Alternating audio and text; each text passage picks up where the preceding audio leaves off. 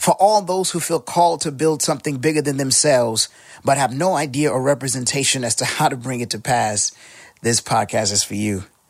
Let's figure it out together. Get ready. Let's build.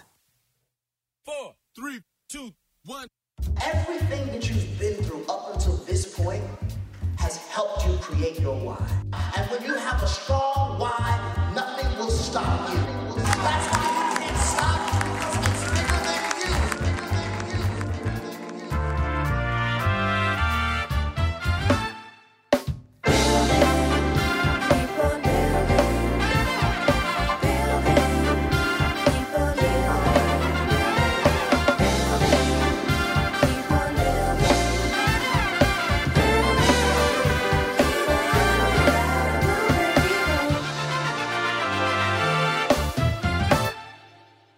Uh, what's happening, family? Here we go. Like, wow. It's good to be with y'all again. Let's start off with all the happies. Um, happy new year. Happy birthday if I ain't seen you. Happy Black History Month. Just happy everything mostly. Um, I'm glad to be connected with you. It is uh, your friend here, Princeton Parker. Welcome to Building Without a Blueprint.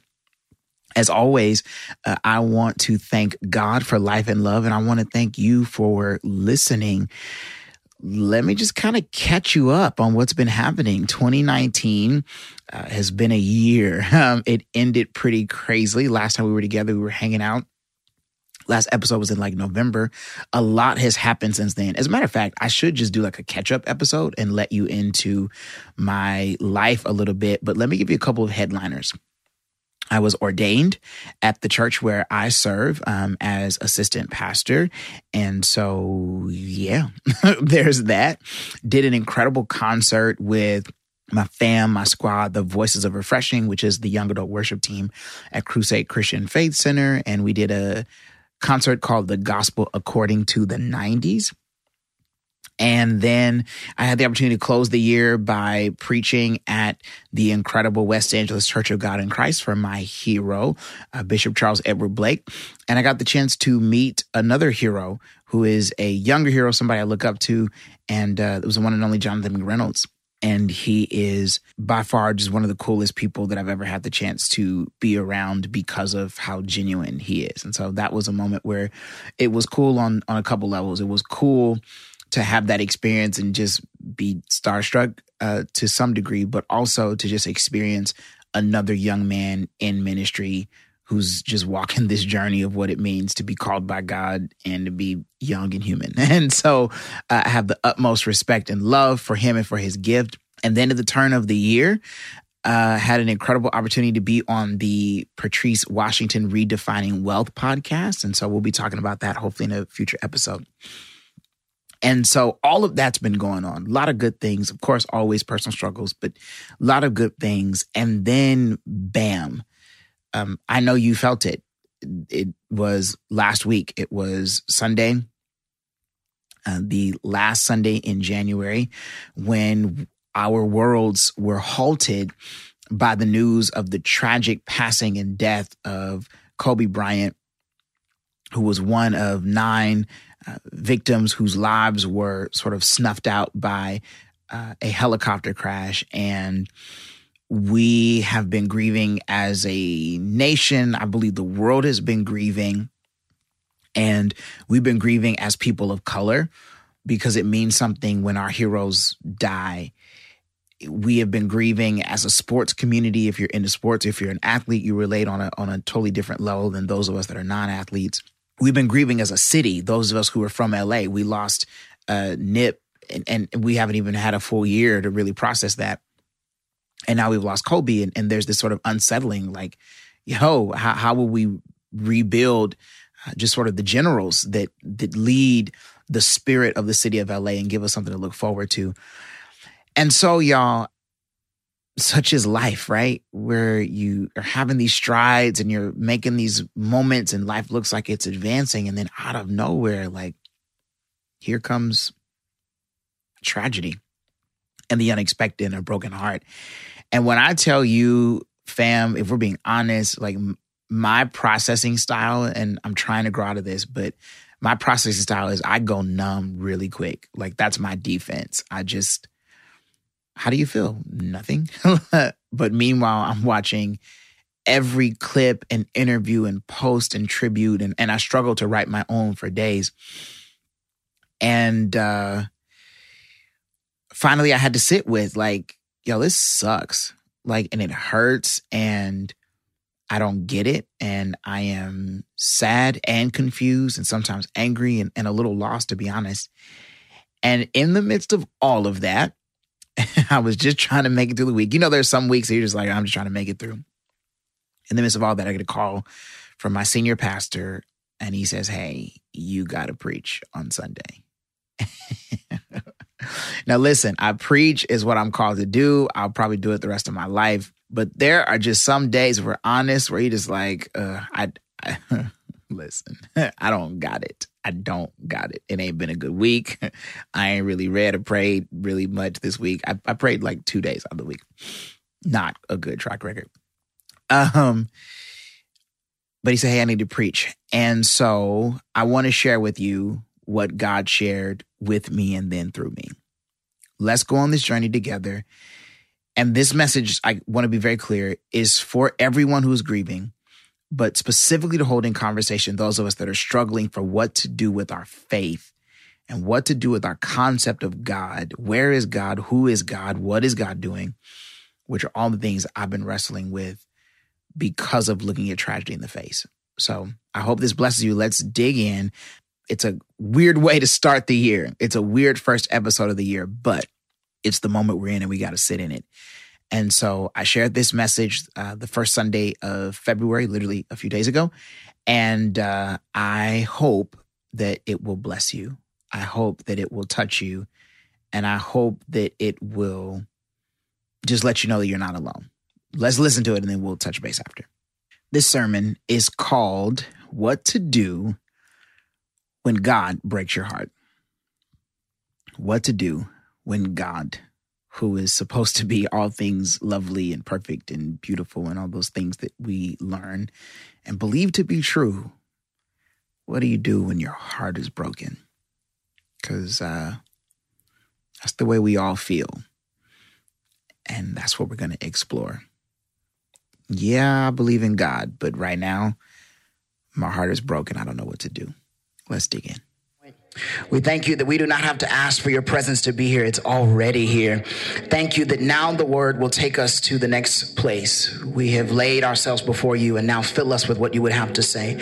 May we see your word in a way that will allow us to leave encouraged and inspired, but also more focused, more challenged, more pressed to be more like you, to live closer to you, and to know that in you is everything that we need. Thank you for this moment. We pray in Jesus' name. Amen and amen.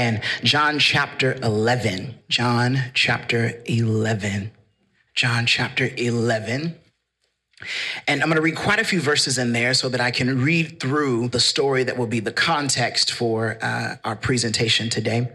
Um, and then we'll spend some time in Hebrews chapter 4. All right. So I'm going to go to John, the 11th chapter. We'll read quite a bit there. Uh, and then we'll go on to Hebrews chapter 4. We honor our bishop and our senior pastor, Bishop Virgil Patterson, and we're praying for the swift and speedy recovery of Pastor Jerry, that she might return into this space. Before I read the word, one of the funniest things happened this week. Uh, I was praying on maybe Wednesday night or Thursday and began to intercede for our ministry. And I said, and, and Lord, bless Pastor Jerry because it's going to be a hard day to minister on Sunday. And Lord, just give her the right words to say. And we just lift her up in the spirit right now because I know that you're going to equip her with everything that needs to be said. I just stand in the gap right now for her. Uh, and Bishop called on Friday and said, Hey, I need you to preach Sunday. I was like, You know, Lord, listen, listen, bruh. Uh, sometimes you'll intercede and not realize it's your own self you're interceding for, okay? Uh, John, the 11th chapter, let's labor in this for a little bit together. And it says this is the beginning. Now, a certain man was sick named Lazarus of Bethany, the town of Mary and her sister Martha. Now, it was that Mary which anointed the Lord with ointment and wiped his feet with her hair, whose brother Lazarus was sick. Therefore, his sisters sent unto him, saying, Lord, behold, he whom thou lovest, the one you love, is sick. When Jesus heard that, he said, This sickness is not unto death, but for the glory of God. This sickness is for the glory of God. Sickness, something that is horrible, is for the glory of God. That the Son of God might be glorified thereby. Verse 5. Now Jesus loved Martha and her sister and Lazarus. When he had heard, therefore, that he was sick, he abode. He stayed two days still in the same place where he was.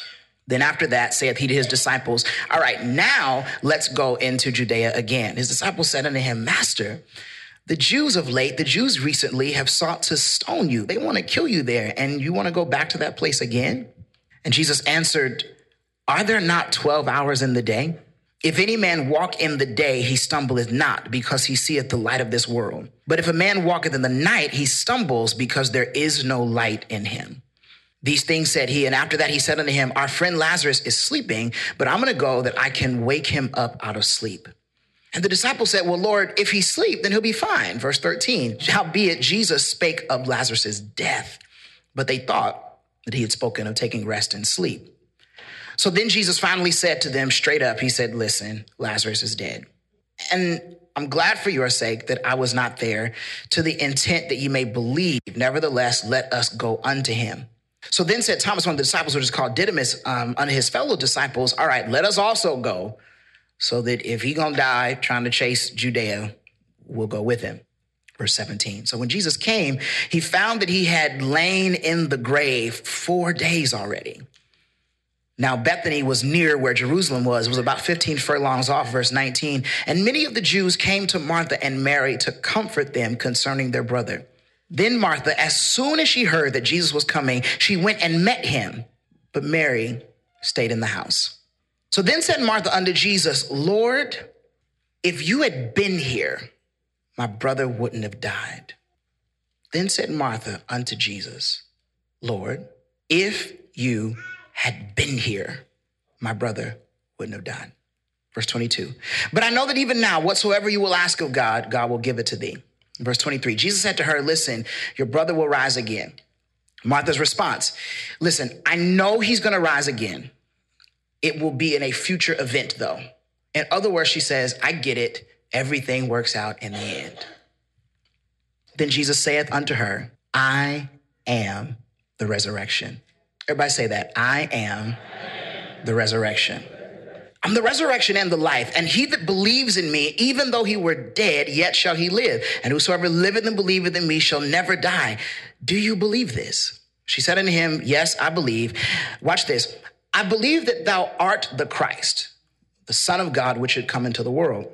And when she said this, she went her way and she called Mary, her sister, secretly and saying, Hey, the master is coming. He's calling for thee. And as soon as she had heard that, she arose quickly and came unto him. Now, Jesus was not yet come into the town, but he was still in that place where Martha met him. And the Jews then, which were with her in the house and comforted her, when they saw that Mary got up and ran hastily, went out, they followed her, saying, She's going back to the grave to cry some more. Verse 32. Then when Mary was come where Jesus was and saw him, she fell down at his feet, saying, Listen, if you had been here, things would have been different. Verse 33. When Jesus therefore saw her weeping, and the Jews also weeping, which came with her, he groaned in the spirit and was troubled. And he said, Where'd you lay him? They said unto the Lord, Come, come this way and see. Verse 35 it's the shortest and to me most powerful scripture in theological history. It says, Jesus wept. Then said the Jews, Behold how he loved him. And some of them said, Could not this man who opened the eyes of the blind have also caused that even this man should not have died? That's all I want to read. Now, move over to Hebrews chapter 4 very quickly. Hebrews chapter 4, two verses there, and we'll dig in. Hebrews chapter 4, verse 15 and 16 says this For we have not a high priest which cannot be touched with the feelings. Somebody say feelings. Which cannot be touched with the feelings of our infirmities, but was in all points tempted just like we are, yet he did not sin. So then, with that knowledge of verse 15, verse 16 is true. Let us therefore come boldly. Somebody say boldly. Let us therefore come. That's the instruction. And then it is how you are to come. So first, come. And then second, come boldly. Come unafraid and unashamed. Now come where? Come boldly unto the throne of what? Grace. Grace. The throne of condemnation. Grace. The throne of get over it. Grace. The throne of why don't you feel better yet? It says, Come boldly unto the throne of grace. What's going to happen when I get there? That I might obtain what? Mercy. And then find what? Grace. There's that great word again. To help in the time of need. For the next few moments I have before, I want to preach from the subject what to do when your heart is broken. I want to preach what to do when your heart is broken. I'm going to take it a step deeper and say something that might offend some. And for the purpose of today's exercise, I don't care all that much. I would almost present this as what to do when God breaks your heart. We will never forget last Sunday. It will be one of those moments in cultural history where you always know where you were when it happened. 9 11 is, is one of those. In the narrative of our nation, uh, no matter who you are or what you were doing, you, you remember where you were, not just the first time you heard, but that's one of the most interesting things is you'll never forget seeing those images. That's what was so crazy about that day. It wasn't just hearing that it would happen, it was having a visual image of what had just occurred and sort of having that replay in your mind after. It's interesting uh, that, that 9 11 is one of those. Um, I was seven years old.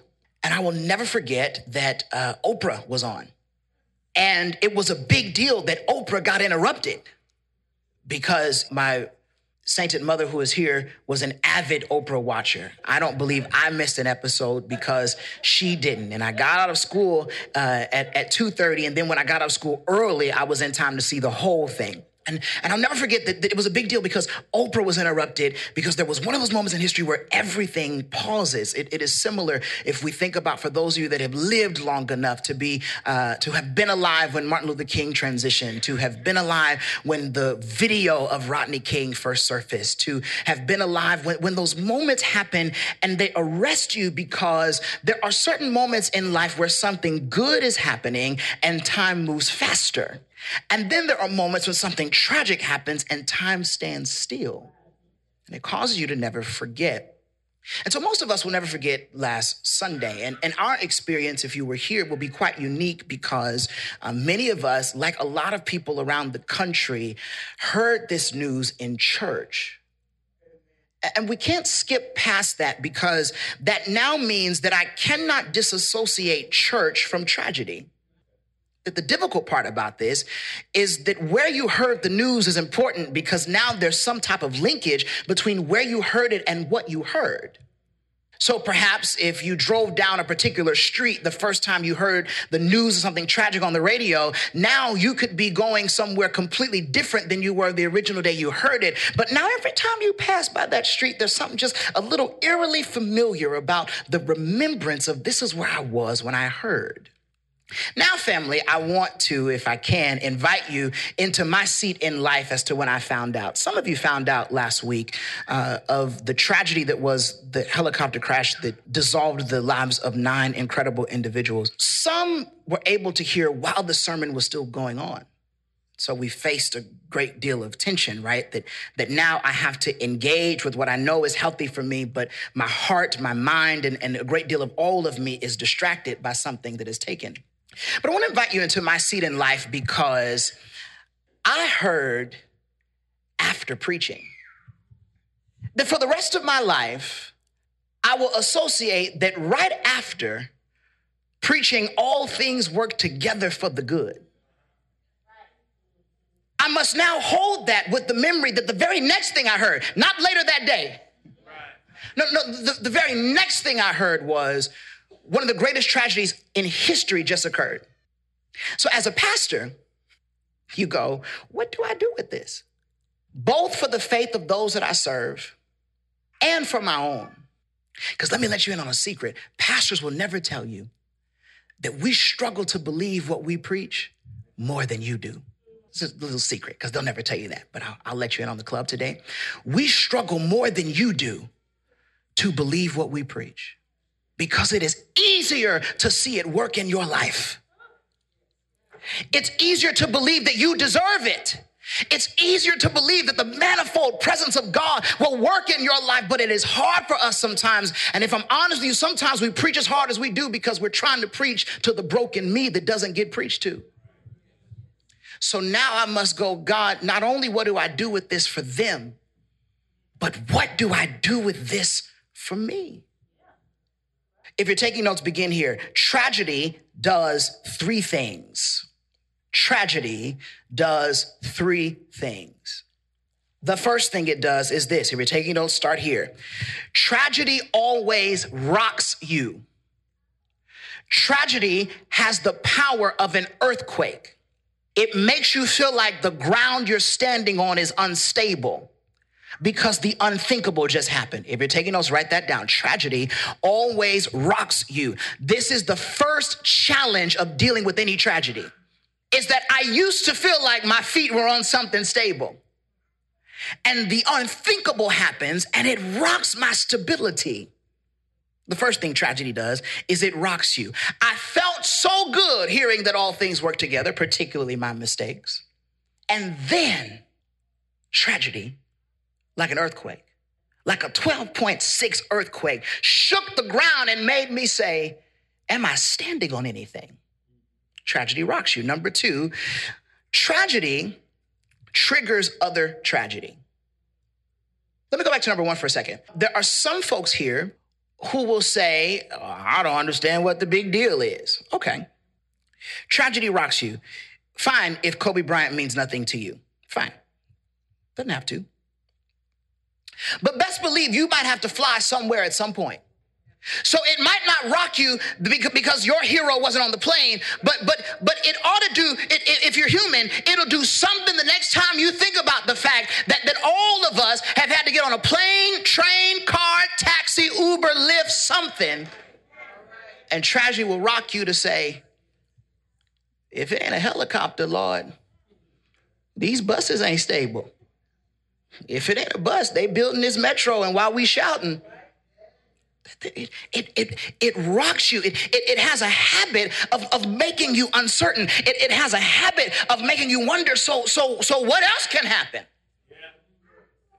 It rocks you. Number two, it triggers other tragedy. Some folks are like, well, well, how could you grieve that heart not knowing him? Because not only do I grieve what he represents, not only do I grieve what he was to me, but this tragedy has the power to remind you of other tragedies you thought you were over. And sometimes as I cry Kobe tears, I'm also crying grandma tears. While I cry Kobe tears, I'm, I'm, I'm crying husband wife tears. I'm crying child tears. I am crying brother sister tears. While, while I cry Kobe tears, I'm crying tears for my cousin who died in a motorcycle accident two months ago. And I found out about that the same way I found out about this. I was in church and I had just got done hearing this lady preach about how you were coming out of your low place.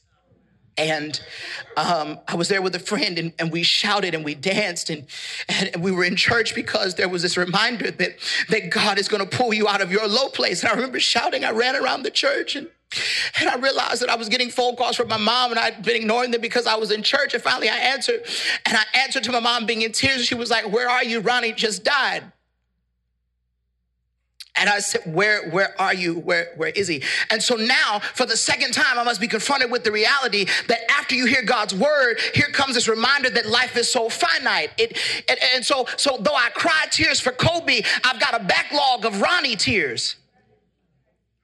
So while you try to stop me from crying because you don't get it, you ought to pump your brakes because you don't know the rest of my story. You don't know what else I've survived. You don't know what else I'm hanging on to. And you don't know how many times my heart has been broken before this. It triggers other tragedies. It triggers other things that I don't have the capacity to explain. And somehow I'm still expected to not just believe in God, but to be your pastor. Number three, number three, tragedy brings up questions. Tragedy brings up questions. Many times, I don't have to really face questions until I'm reminded about what I can't answer. Say this again. Many times, I don't have to face my questions until I'm reminded about what I can't answer. As long as I'm here in church and we do church because we know how to, I don't have to face some of my questions because I know this. I know how we do this. And then the moment something happens that I can't explain, now I have to remember that I'm saved, but I have questions. You don't know you have questions until you get on the job having to talk about your faith to somebody that brings up some stuff you can't answer. Let, let me rock your world for a minute. If science has proved that evolution occurred over thousands of years, how do you explain that your Bible said it happened in seven days? Let's take it a step further. If Jesus ascended into heaven and is sitting on the throne, does that mean that there's a physical body on the throne? What's on the throne if Jesus ascended? And if it's a spirit, how do we know? Because he came in a body. So between heaven and earth, where'd the body go? Not for. What I'm saying is, there's a whole lot of stuff we don't know that as long as we do church and your miracle is on the way and Jesus here and salabose kosaya and shout, then I don't have to engage in what I don't know. And every now and then tragedy strikes to slap you in the face and say, you don't know nothing. Tragedy rocks you. It triggers other tragedy. And then it brings up questions. And all of this is difficult for human beings. It is especially difficult for Christians. Why? Because when tragedy does all those three things, I'm left holding my faith, going, So what is this? This reads different after tragedy. It doesn't read the same as it did before. After tragedy, sermons hit different. After tragedy, you got a low tolerance for crap over the pulpit. After tragedy, please, please don't tell me about my car. I got to explain why a helicopter went down. Please don't tell me about $100. And don't ask me for no money today. I'm, I'm left to figure out what do I do with my faith? And it is in this turmoil, it is in this tension, it is in this confusion, it is in this disillusionment, it is in this discouragement that for many, faith will stop seeming like a viable option. But then there are some of us who, like the disciples, oh, I don't, I don't have time to say here, there was a moment where a lot of people left Jesus. And Jesus turned to his disciples and he said, Y'all gonna go too? They, they, were, they were so disturbed by what Jesus was presenting that they said, you know what? This ain't, this ain't for me. And they left. And Jesus looked at the disciples and he said, Y'all gonna go too? And it wasn't a challenge, it was just really a question. Like, I get it. And they said, Where we gonna go? You hold the keys and answers to life and death. So now, there are some who are non believers who are dealing with this tragedy. And then there are some who are believers who are convinced now that at this point faith isn't worth it because I can't reconcile faith and tragedy. And then there are some of us who are here today who are in the middle, which is where else I'm gonna go, but also my heart is broke. And that's who I wanna preach to for these next few minutes I have you for. You, you obviously haven't given up on God completely because you still came to church the week after the tragedy. So you stayed, but stayed with pain. Do you see that it's not so black and white? It's not either you you leave or you you leave in pain or you stay and everything is okay. There, there's a middle of us, and it's those of us who stay to say, God, where else am I go? I'm still a Christian. I'm still a member of the church. I, it is what it is.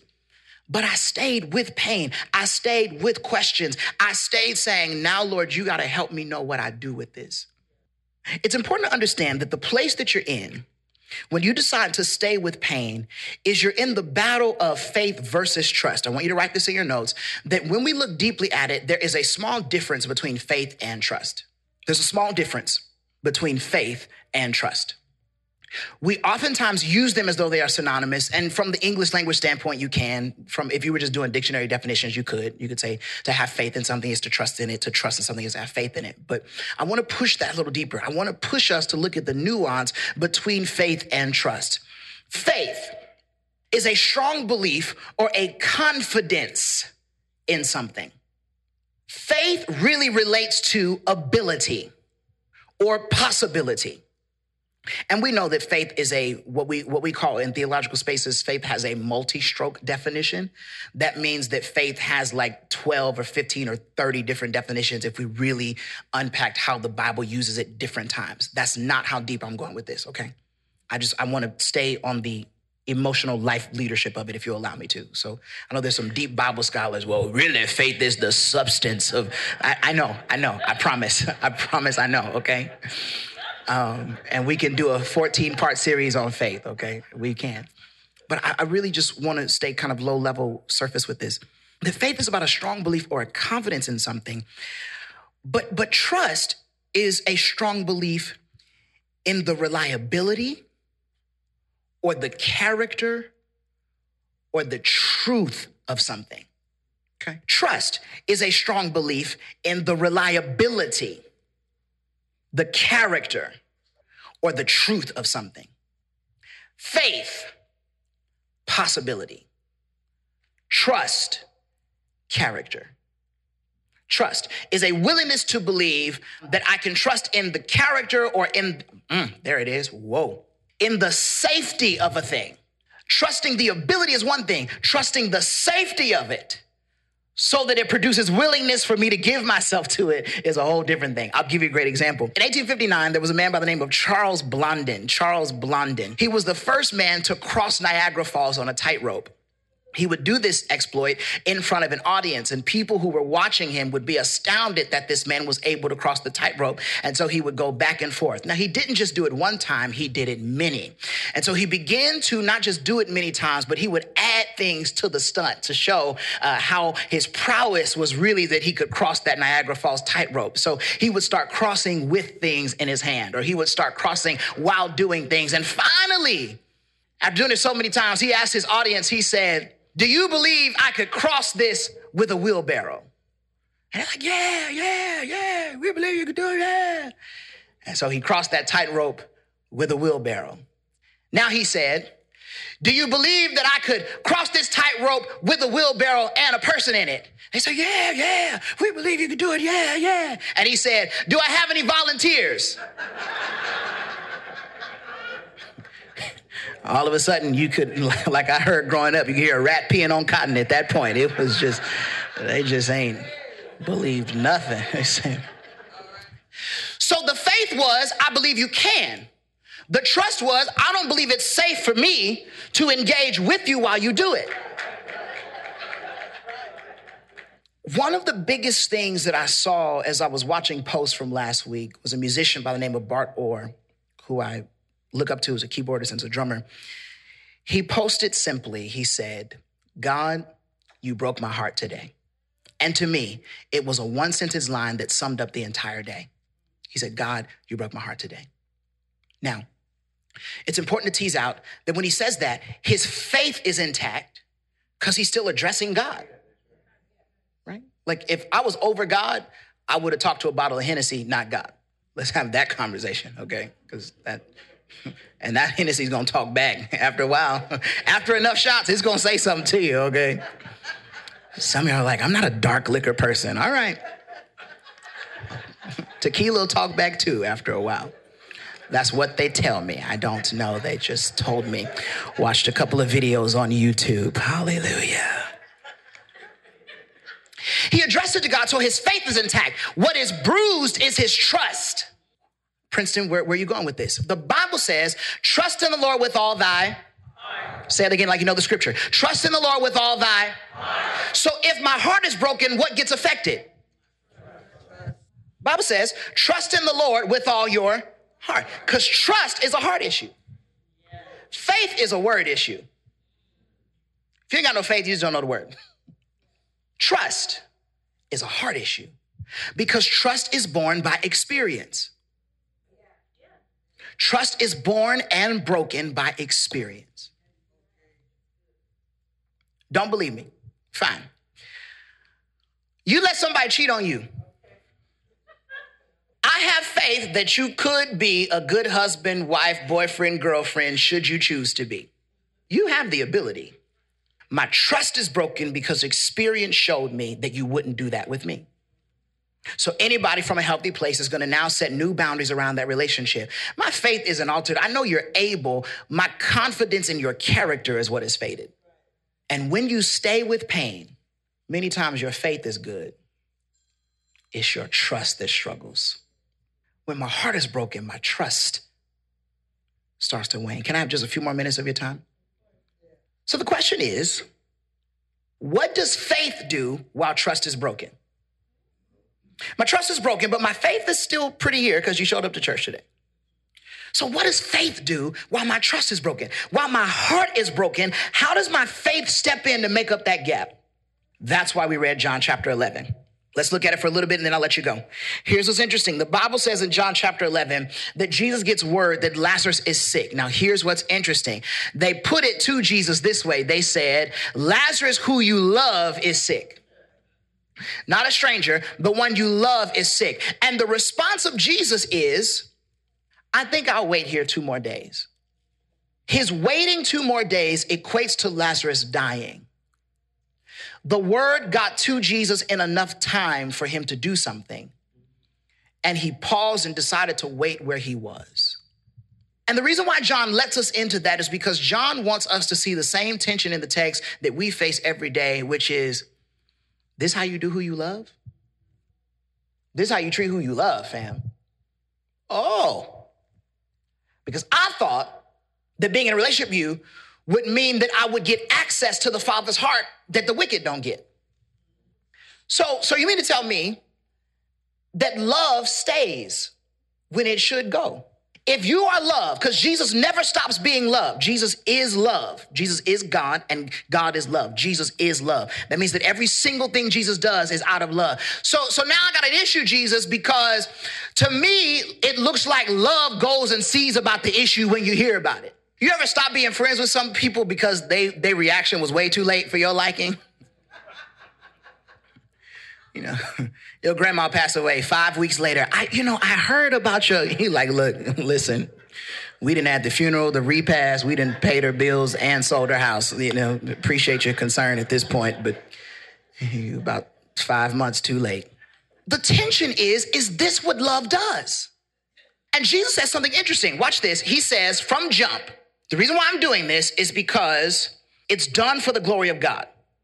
Okay. So the beginning starts with somehow God is supposed to get glory out of this. I'm going to show you why that's important in a minute.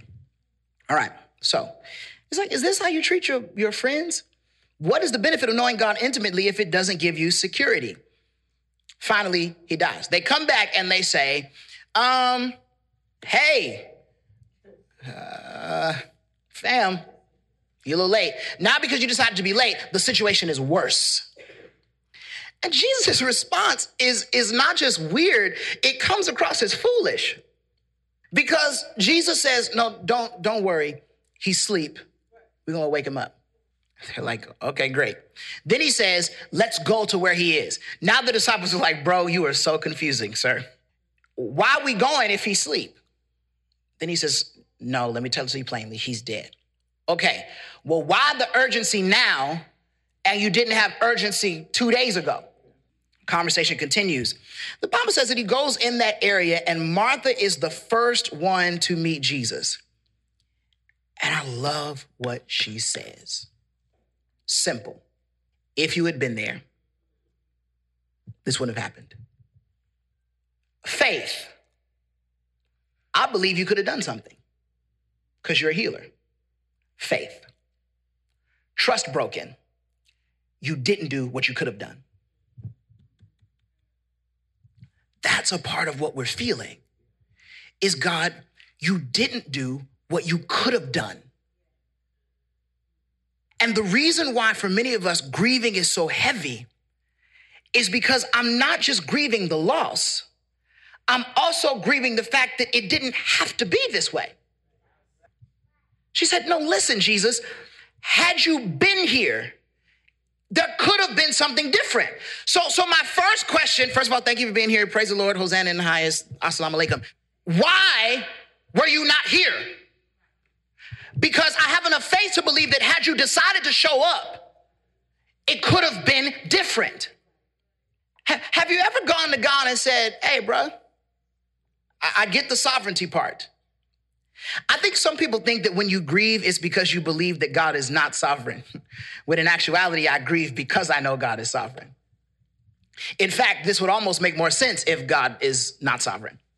Tragedy makes more sense if God is not sovereign because that means that God will be surprised when I am. I actually wish God wasn't sovereign because that would be easier to, to digest. Sometimes I like to look at life, and as a pastor, sometimes you get confused. You think that because you're God's representative, that you got to coach God on how to be God. And so, as a pastor, there have been some moments where I looked up and I've been like, God, this is really not on brand for you. Like, if we can just talk about your brand, you're kind of struggling. If we look at your approval ratings in this particular section, this demographic, you're kind of hurting. And then you go and do things like a helicopter crash and, and let one of the most famous inspirational NBA players, be like, uh, this, uh, this is not looking good for you. And as your PR rep, I, I don't know how you expect me to explain this to the masses on Sunday. In fact, it would probably be an easier case if I could stand and say, please excuse me, but my client is actually not sovereign, so he was just surprised as we are, so give him a break. But that's the struggle, is you you knew, so then why wasn't your response different? Faith, you could have done something. Trust, you didn't. My trust is broken. Why? Because my faith is in your ability. My trust is in your character. You love us. So why wasn't a manifestation of love doing it? Okay, let's push a little deeper. Then watch this. She says, faith, lack of trust. Then she goes back to faith. She says, I know that whatever you ask of God, he'll do. Okay? So she says, faith, broken trust, another faith statement. Jesus' response is, hey, your brother's going to get up. She says to him something interesting. She says, I know it all gonna work out in the end. What Martha represents is our two church responses to grief. The first one is, don't worry, God is sovereign, God knew about it all along. The other one is, hold on, it's gonna get better after a while. That's what Martha represents. Her first statement is, if you had been here, why wasn't there something that happened? You're sovereign, you knew it was gonna happen. The other end of church that we go to is, it's all gonna be all right after a while particularly when we looked at, at the context, Happy Black History Month, the context of Africans who were enslaved in the Americas, right? One of the narratives that they held on to was a lot of imagery of heaven. That's why you go back to heaven in the songs. That's why you go back to uh, songs like, um, oh my goodness, I, I can literally hear it in my head. Mixing up three of them. It'll come to me in just a second. Songs that continue to invoke this idea that after a while we will go to a better place because that place is where we will escape to that is so much different and better than where we are right now. Right? It was that idea, right? We live in one of those two realities. God knew it was going to happen and it's all going to be. She says, listen, I know he's going to get up in the resurrection. I know the end to your sermon, Pastor Jesus. Said, if I hold on, it's all going to be all right. Jesus' response, he says, I am the resurrection. Now, if we move too fast by that, you'll miss the power of it. She says, if you had been here, and then she says, I know in the future will be. And Jesus says, neither one of those is our business right now. I am. Okay. The reason why he has to talk to her is because Martha is trying to solve instead of grieve. Write that down. Write that down. Martha's tension is because she is solving instead of grieving. My first word of pastoral wisdom, somebody who says, yo, like what, you know, why did this happen? My first is, before we even get to talking about how we won't know and all that kind of stuff, my first is we can't solve and grieve at the same time. I cannot do solving and grieving at the same time. Here's the next step I can't do justice and healing always at the same time. Because I don't have a full cup to do the investigation from. Imagine I used to have asthma as a child. There's nothing worse than when you can't find your inhaler during an asthma attack. And at that point, it will send you into a literal anxiety attack because I can't not breathe and be trying to move through my car and I'm reaching under stuff. I'm already overweight as a child, so I don't have much breath as it is. And now I can't breathe and I'm trying to exert more energy to find what I lost. That's sometimes what we do while we grieve. Is we're trying to write an A to Z story when Jesus says, "No, no, no, listen. It's not about either one. It's about who I am right now." He doesn't say, I was able, and he doesn't say, I will be able. He says, I am. Where is God during tragedy? Always in the present. Where is God during tragedy? When I have a broken heart, where is God? The answer God is always in the present. God's not with me doing the investigation part. Why? Because I could have the, all the answers and my heart still be broken. God's also not just in the future. We know God is in the past, and God is in the future. But but God's concern at this moment is not like, well, what what we gonna do, and it's all gonna get better. No, God is saying, you good right now.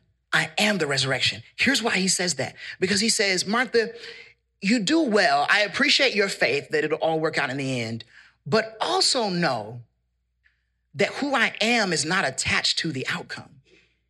I'm the resurrection. And it's not just Jesus forecasting that he's going to raise Lazarus back up. It's Jesus saying, whether he gets up or not, I'm where your hope is. Your hope is not in what does or does not happen. Your hope is in, is God still God? He says, Martha, listen, I know it hurt you, and I validate that, that I didn't come when you feel like I should have. And I also know that you want to rush till times get better. But Martha, if we're going to get through this, what do you do when your heart is broken? You be fully where you are. And you don't let the tragedy force you to try to fix or change the past. But you also don't let people or religion or systems try to push you to figure out the future. You say, This is where I am. I'm almost done.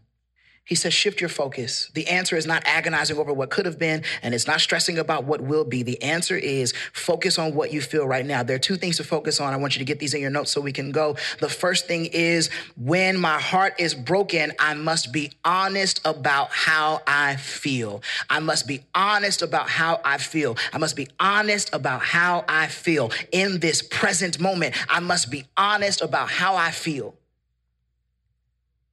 And part two, what do you do when your heart is broken? The second thing you do is you rehearse who God is.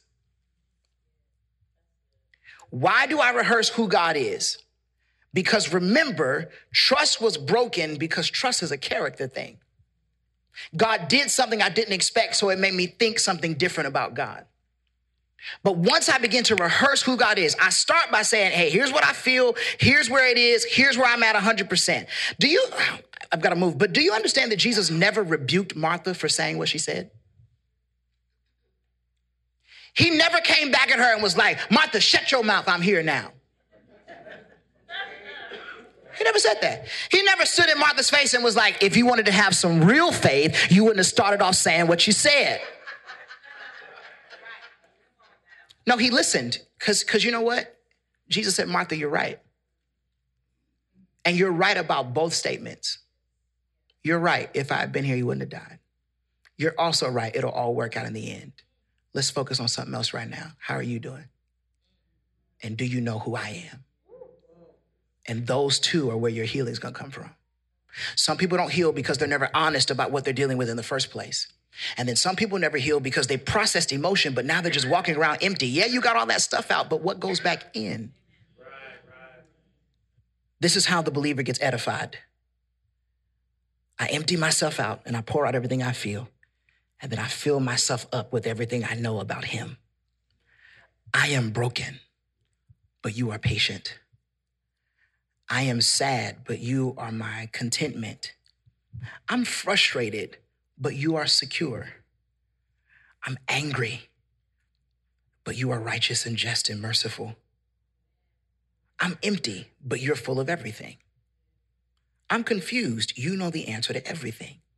And that is how we get edified. I'm releasing myself of everything that is. I'm processing present moment. I'm understanding that the work of grieving is not to be in either place.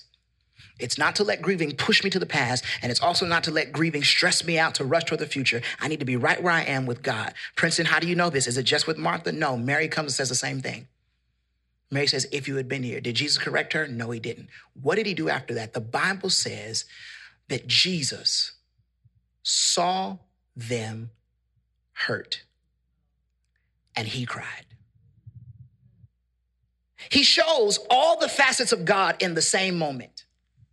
The same God is the one who allows stuff to get worse than we think it should because he knows it's all going to work out for the good. Because remember, he said that this is for the glory of God. The same God who rushes to the scene saying, I can, I can make something happen now. And watch this is the same God who will fix it after all. And yet, that same God has a facet that is not so secure in his knowledge that he's not strong in his empathy. You got to write that down.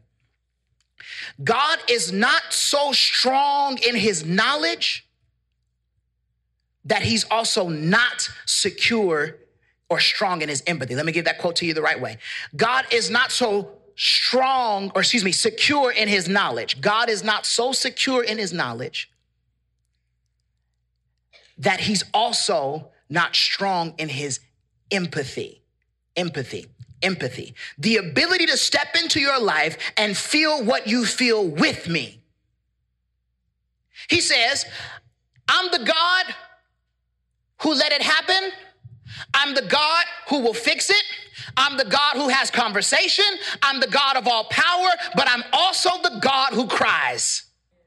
And before we take communion, I need you to walk out of church today with an image of not just God the creator, not just God the sustainer, not just God who breaks down armies, not just God who lifts up, not God the millionaire maker, not God the matchmaker, not just God the provider, not just God the beginning and end of time. I need you to see the image of the God who is big enough to be above your problems, but makes himself small enough to sit in it with you. I don't know about you, but I'm glad to serve a God that's not just big and in the heavens, but he sits by me on the side of my bed and said, Princeton, every tear you cry, I'm crying with you. Every question you ask, I'm gonna ask it with you. Every time you're frustrated, I'm frustrated with you. Because yes, I'm God, but I'm also love you enough to sit in it with you. Somebody say he cries with me.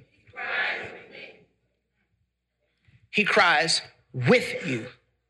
He cries over you. Mm, God, I wish I had time to, to break this open the way I feel it. The Bible says he saw how hurt they were and it made him hurt. Because he says, even though I'm the one with the plan and I had to let this happen a different way for reasons that I know that you don't, I'm still hurt that you hurt. I still look down sometimes and go, I, I, I get that because of my overall plan, this is what happens. But still, when I look and see prayer and crying, I gotta cry with him because just because I'm God don't mean I want you to hurt. Just because I get how it has to work out and some kind of overarching plan that I'm responsible for doesn't mean I don't want you to hurt. And the Bible says Jesus wept. He is the God who cries with us. As I close, this story is not about the God who resurrects. I believe that for our purpose today, it's about the God who cries. It is about the God who says, before we get to the ending, let's just sit in this a minute. Martha, appreciate your faith, but I realize your trust is broken, and I can't restore your trust until we grieve together. Eventually, we'll get to the ending. Eventually, we'll get to your brother. And this is how we can preach a text like this at a time like this. Because somebody will say, Does this text have value if the person don't get up at the end? Yes, it does. Because if all that stuff didn't matter, he wouldn't have included it. Jesus would have showed up, raised Lazarus, and been like, boom, I can raise the dead, get at me. But no, Jesus is showing me that even though I'm God enough to have power over the beginning and the end of the story, I'm also the God of the middle. Can I take you deeper before we go?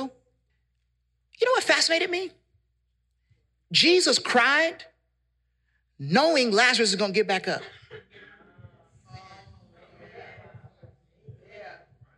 You know you about to bust a move. Like you know that since you showed up in the scene, like you know, pull up in the scene with a gangster lean, you you understand that things are about to be different.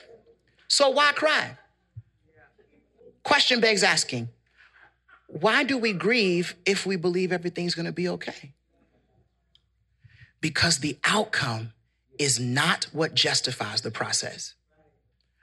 If everything's gonna be okay, why do I grieve? Because it's right to grieve right now. If God's gonna do what God wants to do anyway, why am I praying? Because I don't pray because of the outcome. I pray because it's the right thing to do right now. That both my prayer and my grief are now are not outcome based. Because we lose love that way. Do you know that we be in some situations and we decide whether or not we're gonna go to the hospital based on what people are having?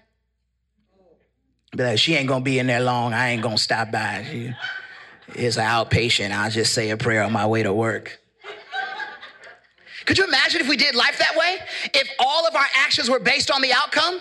Because if that's what happens, we are going to be disappointed for the rest of our lives. Please don't start tithing because you want the windows of heaven and all that stuff. Please don't. Just save your 10%, okay? And pay the rest of your debts. We do it because it's the right thing. I don't control the outcome. I, there are going to be some times where it's going to turn out better than I expected. There are going to be some times where it turns out worse than I expected. I'm doing what I need to do because Jesus is in the present. And he says, Look, I don't care whether he's about to get up or not. We're going to cry right now. What do you do when your heart is broken? You feel what you feel. And then you remind yourself of who God is. That's the advantage you have. What do you do when your heart is broken? You remember that we have a high priest who, who's able to be touched by the feelings of our infirmities. That when I'm sad, God ain't looking down like, ew. Why are you sad? He says, no, no, no, come on. Come on. Come on. Because I feel it. Why did Jesus cry? He cried so that he could live through when the Bible says that weeping may endure. Now, we quote that so much we don't know what it means. The Hebrew word for endure, you know what it really means? It means lodge. It means dwell. So if we were to interpret that correctly, weeping will stay at my house for some time. Weeping will pull up with his overnight bag. And I don't get over weeping by kicking it out. You ain't welcome here. I overcome weeping by saying, Come on. That's your room. But there's going to be a time where another visitor named Joy will come. Joy, in, in joy, in the name of loving my relatives that are still here, joy. Joy in the name of realizing that, that, that even though God took somebody who inspires me, He left all this footage that I can turn back to to realize that this is what you can do with your life. Joy, joy in the form of seeing a baby being born and realize that, that God is still starting stories even when He's ending them. Joy, joy in the form of realizing that I can come to church and, and be in worship and know that when my heart is low, God will lift it up. Joy, joy in the form of going home and watching the Super Bowl with people that I love and knowing that even though I'm sad over some memories I I'm making new ones as I go ahead. Joy, joy in the form of standing up and going to work. Joy in the form of being promoted. Joy in the form of walking forth. Joy in the form of quoting the word of God. Joy in the form of spending time with your spouse and your kids. Joy in the form of graduating college. Joy in the form of getting that degree. Joy in the form of trying again. Joy every time you realize that no matter who left, they live on. Every time you make a decision to serve God like they did. Joy in the fact that I can stand up and have the same mentality and know that I'm gonna wear number eight on my job. I'm gonna wear number eight and number 24 on my clue in my school and in everything that I have to do. But joy most of all because I know that the earth is the Lord's and the fullness thereof. The Lord giveth and the Lord taketh away. But while I'm crying, He's holding me. While I'm crying, He's loving me. While I'm crying, He's strengthening me. While I'm crying, He's protecting me. While I'm crying, He's holding my head up. While I'm crying, direction. While I'm crying, He's telling me, Princeton, you got to keep going. While I'm crying, He's saying, Princeton, I still have a plan for your life. And while I'm crying, He's saying, I love you and I love you when you're hurt. And as you go forward, we'll get some clarity. I cry with you because weeping is gonna stay. It's supposed to, it's a natural human emotion. But what I will not do, on the first Sunday after that tragedy is tell you to get over it. What I will not do is try to rush you to tell you everything's going. We we know that. God is already taking care of both places. The most productive space for us to be in is the one that says, Lord, I don't get why you didn't come when I thought you should have. But you are the resurrection. And I'm gonna let weeping lay where it's gonna lay because joy is gonna come kick it out. And gonna be like, no, this room is reserved for joy. This room is reserved for processing. This room is reserved for going forward. This room is reserved for the Lord. Come on, choir. What do you do when God breaks your heart? You remember that He's the high priest who is concerned with what I feel. Take me to G, please. Who is concerned with what I feel. I've got to pray really quickly. We've held you too long. Football game is ahead. yeah. When I tell you I've had to go back to listen to that uh, a couple of times and just sort of sit in that moment, the tagline is really simple. What do you do when God breaks your heart? You do two things. Number one, you're honest about how you feel. I asked my mentor one time at one of the greatest points of grief in my life. I said, I said, John, what am I supposed to do now? How how do I fix it? How do I make it better? How do I get better? What do I what's the next step? I just don't know what to do. And he said, Princeton, here's what you do. You feel how you feel. And sometimes during grief, that could feel like a cop out. It could feel like, no, give me something actionable to do. But in actuality, it's freedom. It is a sort of liberation to be like, no, no, no, don't focus on anything besides feeling what you feel and letting the tears fall and being frustrated and asking those questions because we have to open ourselves to the fullness of the process when we are hurt. And I don't believe that that's sinful. I don't believe that that's against God. I don't believe that, that God is expecting faith to push us into this demonstration of not feeling or of apathy. I just don't believe that. And I have Bible to back it up. And I'm, I'm never going to be that kind of pastor that is like, well, we believe God and we just, well, yes, we do. And, and that's, that's a part of what makes it hurt. so I'm not going to repreach the sermon, but I really believe that I hope that as we continue journeying forward in Christ, that there will be a remnant, a portion, a section of believers that say, we shout well and we faith well. We heal the sick. We raise the dead. We lay hands on people. We love people. We put them in their destiny. We build people up. And when the time is right, we grieve well too. And we question, and, and all of it is a part of love, and all of it is a part of faith, and all of it is a part of walking with God. So when God breaks your heart, step one, be honest and say, God, you broke my heart. And I don't know what to do with this except call it what it is in this present moment.